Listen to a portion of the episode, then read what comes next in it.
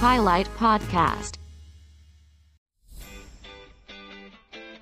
Xin chào các bạn thính giả, thật vui vì ngày hôm nay à, Thúy Hằng được đồng hành cùng với mọi người trong số podcast lần này của Highlight. Đây là chương trình dành cho sinh viên nói riêng và giới trẻ nói chung, nhằm tái hiện nhịp sống của người trẻ hiện đại, đưa ra những à, quan điểm, bài học để xây dựng một xã hội văn minh và phát triển hơn. Các bạn thính giả thân mến, như Hằng đã tìm hiểu thì ờ, một số liệu thống kê của Google Trends chỉ ra rằng là lượt tìm kiếm về sách tại Việt Nam luôn đứng đầu các nước Đông Nam Á và xếp thứ 5 thế giới trong nhiều năm qua. Trên môi trường mạng xã hội thì ờ, mỗi khi có một scandal lộ clip nóng nào nổ ra thì ngay lập tức có rất nhiều người dùng mạng, đặc biệt là các bạn trẻ, khấp khởi xin link rồi là truyền tay nhau, đồng thời thì còn chỉ trích nạn nhân bị lộ clip. Điều này một phần nào đó thì đã phản ánh sự thiếu thốn tri thức dẫn đến tò mò và ham muốn tìm hiểu về tình dục của người trẻ Việt. Vì vậy trong số podcast hôm nay chúng ta sẽ cùng nhau trò chuyện về chủ đề giới trẻ Việt Nam và văn hóa xin linh, lan truyền clip đen trên mạng xã hội. Và thật vui khi ngày hôm nay Highlight được đồng hành cùng với hai vị khách mời vô cùng đặc biệt. Đầu tiên, xin trân trọng giới thiệu Thạc sĩ bác sĩ Nguyễn Hoài Bắc, hiện đang là giảng viên trường Đại học Y Hà Nội, đồng thời cũng là trưởng đơn vị Nam học và Y học giới tính, Bệnh viện Đại học Y Hà Nội. Xin chào bác sĩ ạ. Vâng, xin chào à, các bạn thính giả của chương trình Postcard ngày hôm nay. Và vị khách mời thứ hai của ngày hôm nay xin giới thiệu bạn Nguyễn Trọng Nghĩa, hiện tại đang là sinh viên năm 2 của Đại học Bách khoa Hà Nội. Xin chào bác sĩ, xin chào MC và thật vui khi được cùng mọi người có mặt trên podcast ngày hôm nay. Vâng, xin cảm ơn hai vị khách mời đã đồng hành cùng với podcast lần này của Highlight. Vâng, thưa hai vị khách mời, trên mạng xã hội thời gian vừa qua thì à, đã xuất hiện rất nhiều vụ lộ clip nóng như là lộ kho ảnh nóng lên đến 40 GB của hàng loạt streamer hot girl vào tháng 7 năm nay, hay là vụ à, lộ clip nóng hơn 2 phút được cho là của một hot TikToker vào đầu tháng 8 vừa qua. Và ngay lập tức thì à, nhiều bạn trẻ dùng mạng xã hội đã khấp khởi xin link rồi còn truyền tay nhau như là một món quà thú vị từ trên trời rơi xuống. Vậy thì hành động này liệu có phải là một phần của nhu cầu tình dục không ạ, thưa bác sĩ? À, trước khi mà để trả lời thì tôi rất muốn hỏi Trọng Nghĩa là Trọng Nghĩa đã từng bao giờ lan truyền chia sẻ vào những trang web đen để xem không ạ? À, dạ thưa bác sĩ, lan truyền và chia sẻ thì em chưa từng ạ. Nhưng mà những web đen thì em ừ, thành thật mà nói em đã từng làm rồi vâng. Thế bạn cảm thấy thế nào khi mỗi khi mà bạn cầm một cái uh, con chuột và bạn bấm một click một cái để vào một cái trang web đen như thế? Thực ra thì cái này còn phải tùy bởi vì nhớ hồi lần đầu em từng vào thì cũng rất là rụt rè và e ngại. Sau đó khi đã biết thì em nghĩ rằng có lẽ nó cũng không còn là quá e ngại nữa. Em có thể vào một cách bình thường ạ. Cảm ơn bạn. Và cái tôi nghĩ rằng là cái câu trả lời của bạn Nghĩa là một cái câu trả lời mà nó rất là đại diện cho phần lớn các cái bạn trẻ hiện nay. Đầu tiên người ta tìm kiếm đến những cái ấn phẩm mà gọi là clip sách ở trên mạng ấy, là do người ta tò mò. Khám muốn khám phá bản thân và một phần để thể hiện cái nhu cầu tình dục của mình. Bước sang cái tuổi dậy thì và tiền dậy thì cơ thể của các bạn được tiết ra một lượng hormone sinh dục rất là lớn. Nó như là một cái nguồn năng lượng đánh thức cái khả năng cái xung đăng tình dục của các bạn làm cho cái nhu cầu cái ham muốn được thỏa mãn cái khả năng hoạt động tình dục của các bạn là tăng cao và về mặt sinh học nó cũng khiến cho các bạn tìm kiếm những ấn phẩm về sách để các bạn thỏa mãn cái nhu cầu tình dục của mình. Vâng ạ, vậy thì à, thưa bác sĩ có những hình thức nào có thể à, giúp cho con người thỏa mãn nhu cầu tình dục khi mà họ xem ấn phẩm sách ạ? Các bạn sẽ được thỏa mãn về mặt thị giác các bạn sẽ được xem được nhìn. Sau đó các bạn sẽ tiến tới là thực hiện những cái động tác tiếp theo. Đấy là cái động tác tự thỏa mãn cho cơ thể của mình. Và đấy người ta gọi là thủ dâm. Vâng ạ. Vậy thì à, về góc độ khoa học thì đây có thể được coi là một cái biểu hiện của việc thể hiện nhu cầu tình dục. Tuy nhiên thì à, cách thể hiện này có phải là duy nhất không ạ? Có rất là nhiều cái cách để chúng ta thỏa mãn cái nhu cầu hoạt động tình dục của mình có những bạn thì chọn những cách mà thỏa mãn nó rất lành mạnh.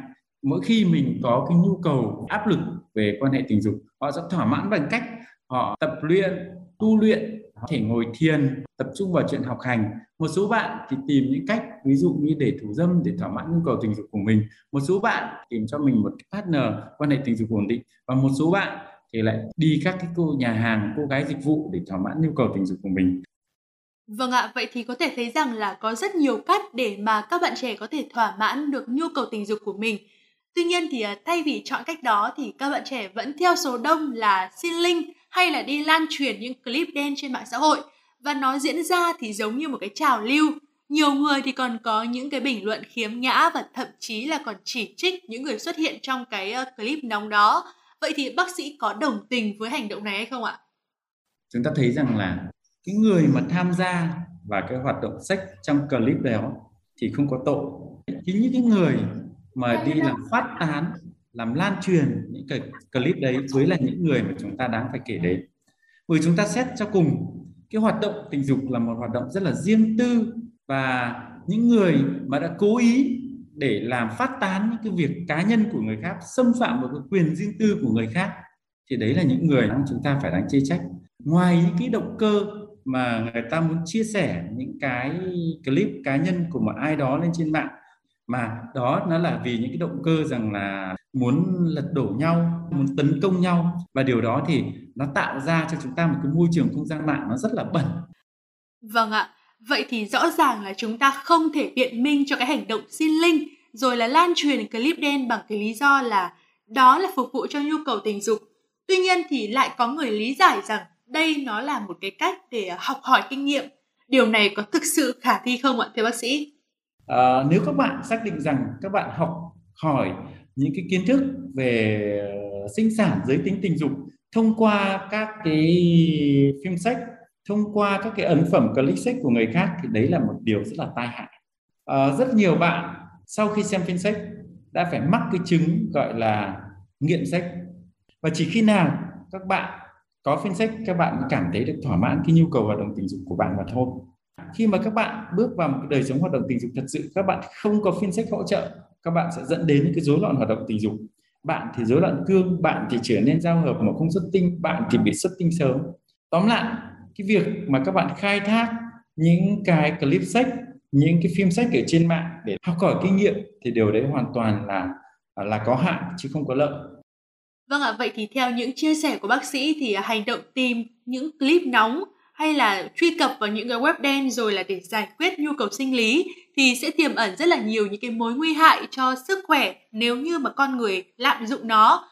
Tuy nhiên thì à, nếu mà một người trẻ có cái sự ham muốn tình dục thực sự và muốn thỏa mãn nhưng mà họ cứ cố gắng giấu nó đi thì à, điều đó có ảnh hưởng đến sức khỏe và tâm lý của họ hay không ạ? Vâng, rất là cảm ơn à, Hằng đã có cái câu hỏi rất là hay.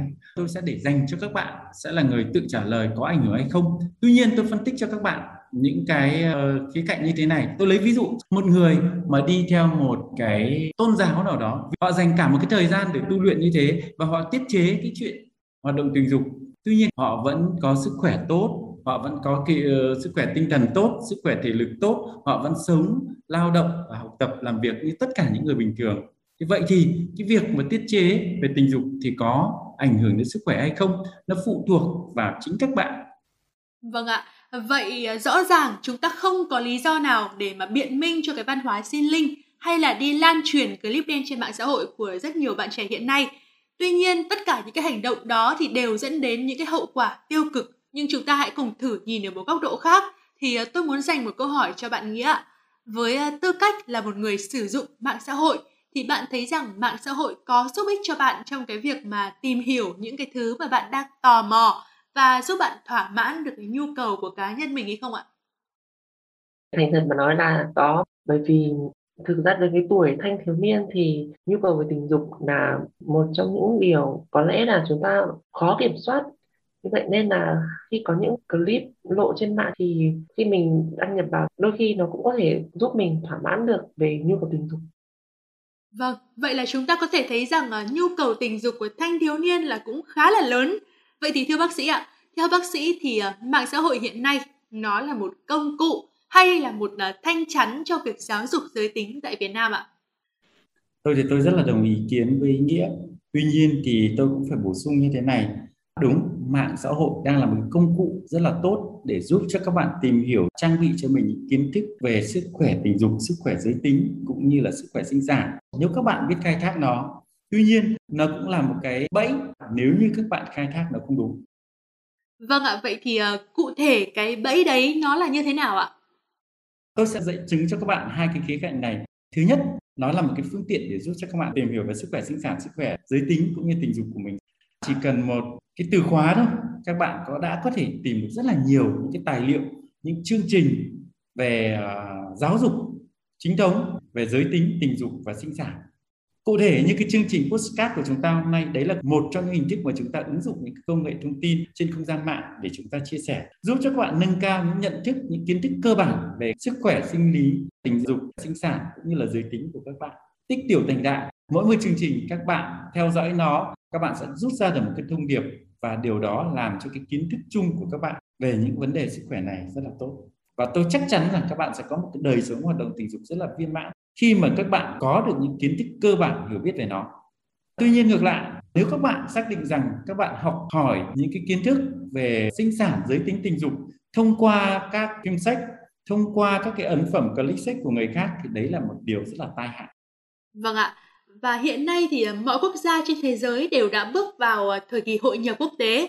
Những cái vấn đề liên quan đến tình dục được chúng ta chia sẻ cởi mở hơn rất là nhiều do nhiều yếu tố khác nhau tuy nhiên thì ờ, khi người ta càng cởi mở thì ranh giới giữa văn minh và dung tục lại rất là mong manh.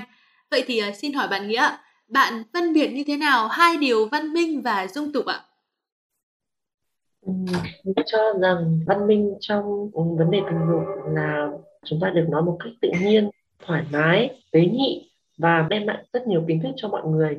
Còn đôi khi có những người họ nói một cách quá nhạy cảm khiến cho người ta cảm thấy e ngại rụt rè thì điều đó vô tình lại trở thành sự dung tục. Vâng ạ. Vậy thì đứng ở góc độ chuyên gia và còn là một giảng viên thường xuyên được tiếp xúc với các bạn trẻ thì bác sĩ phân biệt hai điều này như thế nào ạ? Thực ra thì cái việc mà phân biệt về thế nào là văn minh thế nào là dung tục cái danh giới nó rất là khó. Đôi khi nó phụ thuộc chính vào cái à, nền tảng kiến thức bạn có cái trình độ và cái background của bạn đến đâu để bạn cho rằng là cái việc đó là văn minh hay là cái việc đó là dung tục? Tuy nhiên thì nó có một cái mẫu số chung rằng là khi mà các bạn đưa ra bàn luận mà nó không đảm bảo được cái sự mà tôn trọng cái quyền cá nhân của những người khác thì đấy nó trở thành là dung tục đấy nó trở thành là không còn văn hóa.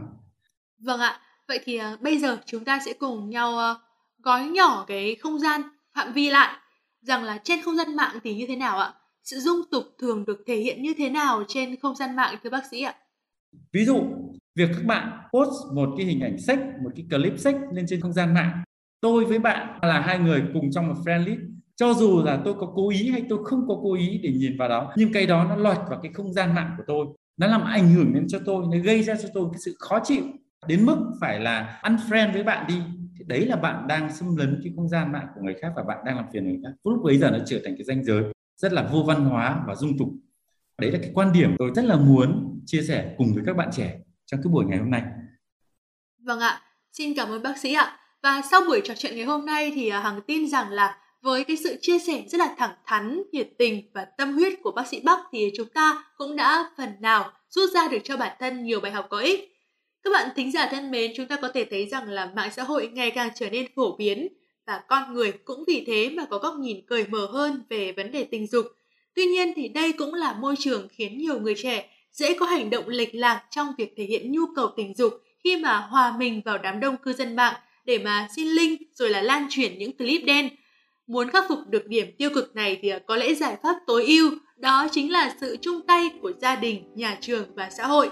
Đặc biệt là cá nhân mỗi người trẻ thì cũng cần trau dồi cho mình những kiến thức nhất định về à, vấn đề tình dục, lựa chọn những nguồn thông tin chính thống để mà tìm hiểu và nếu có thể thì chúng ta cần thường xuyên tham khảo ý kiến của chuyên gia về vấn đề này.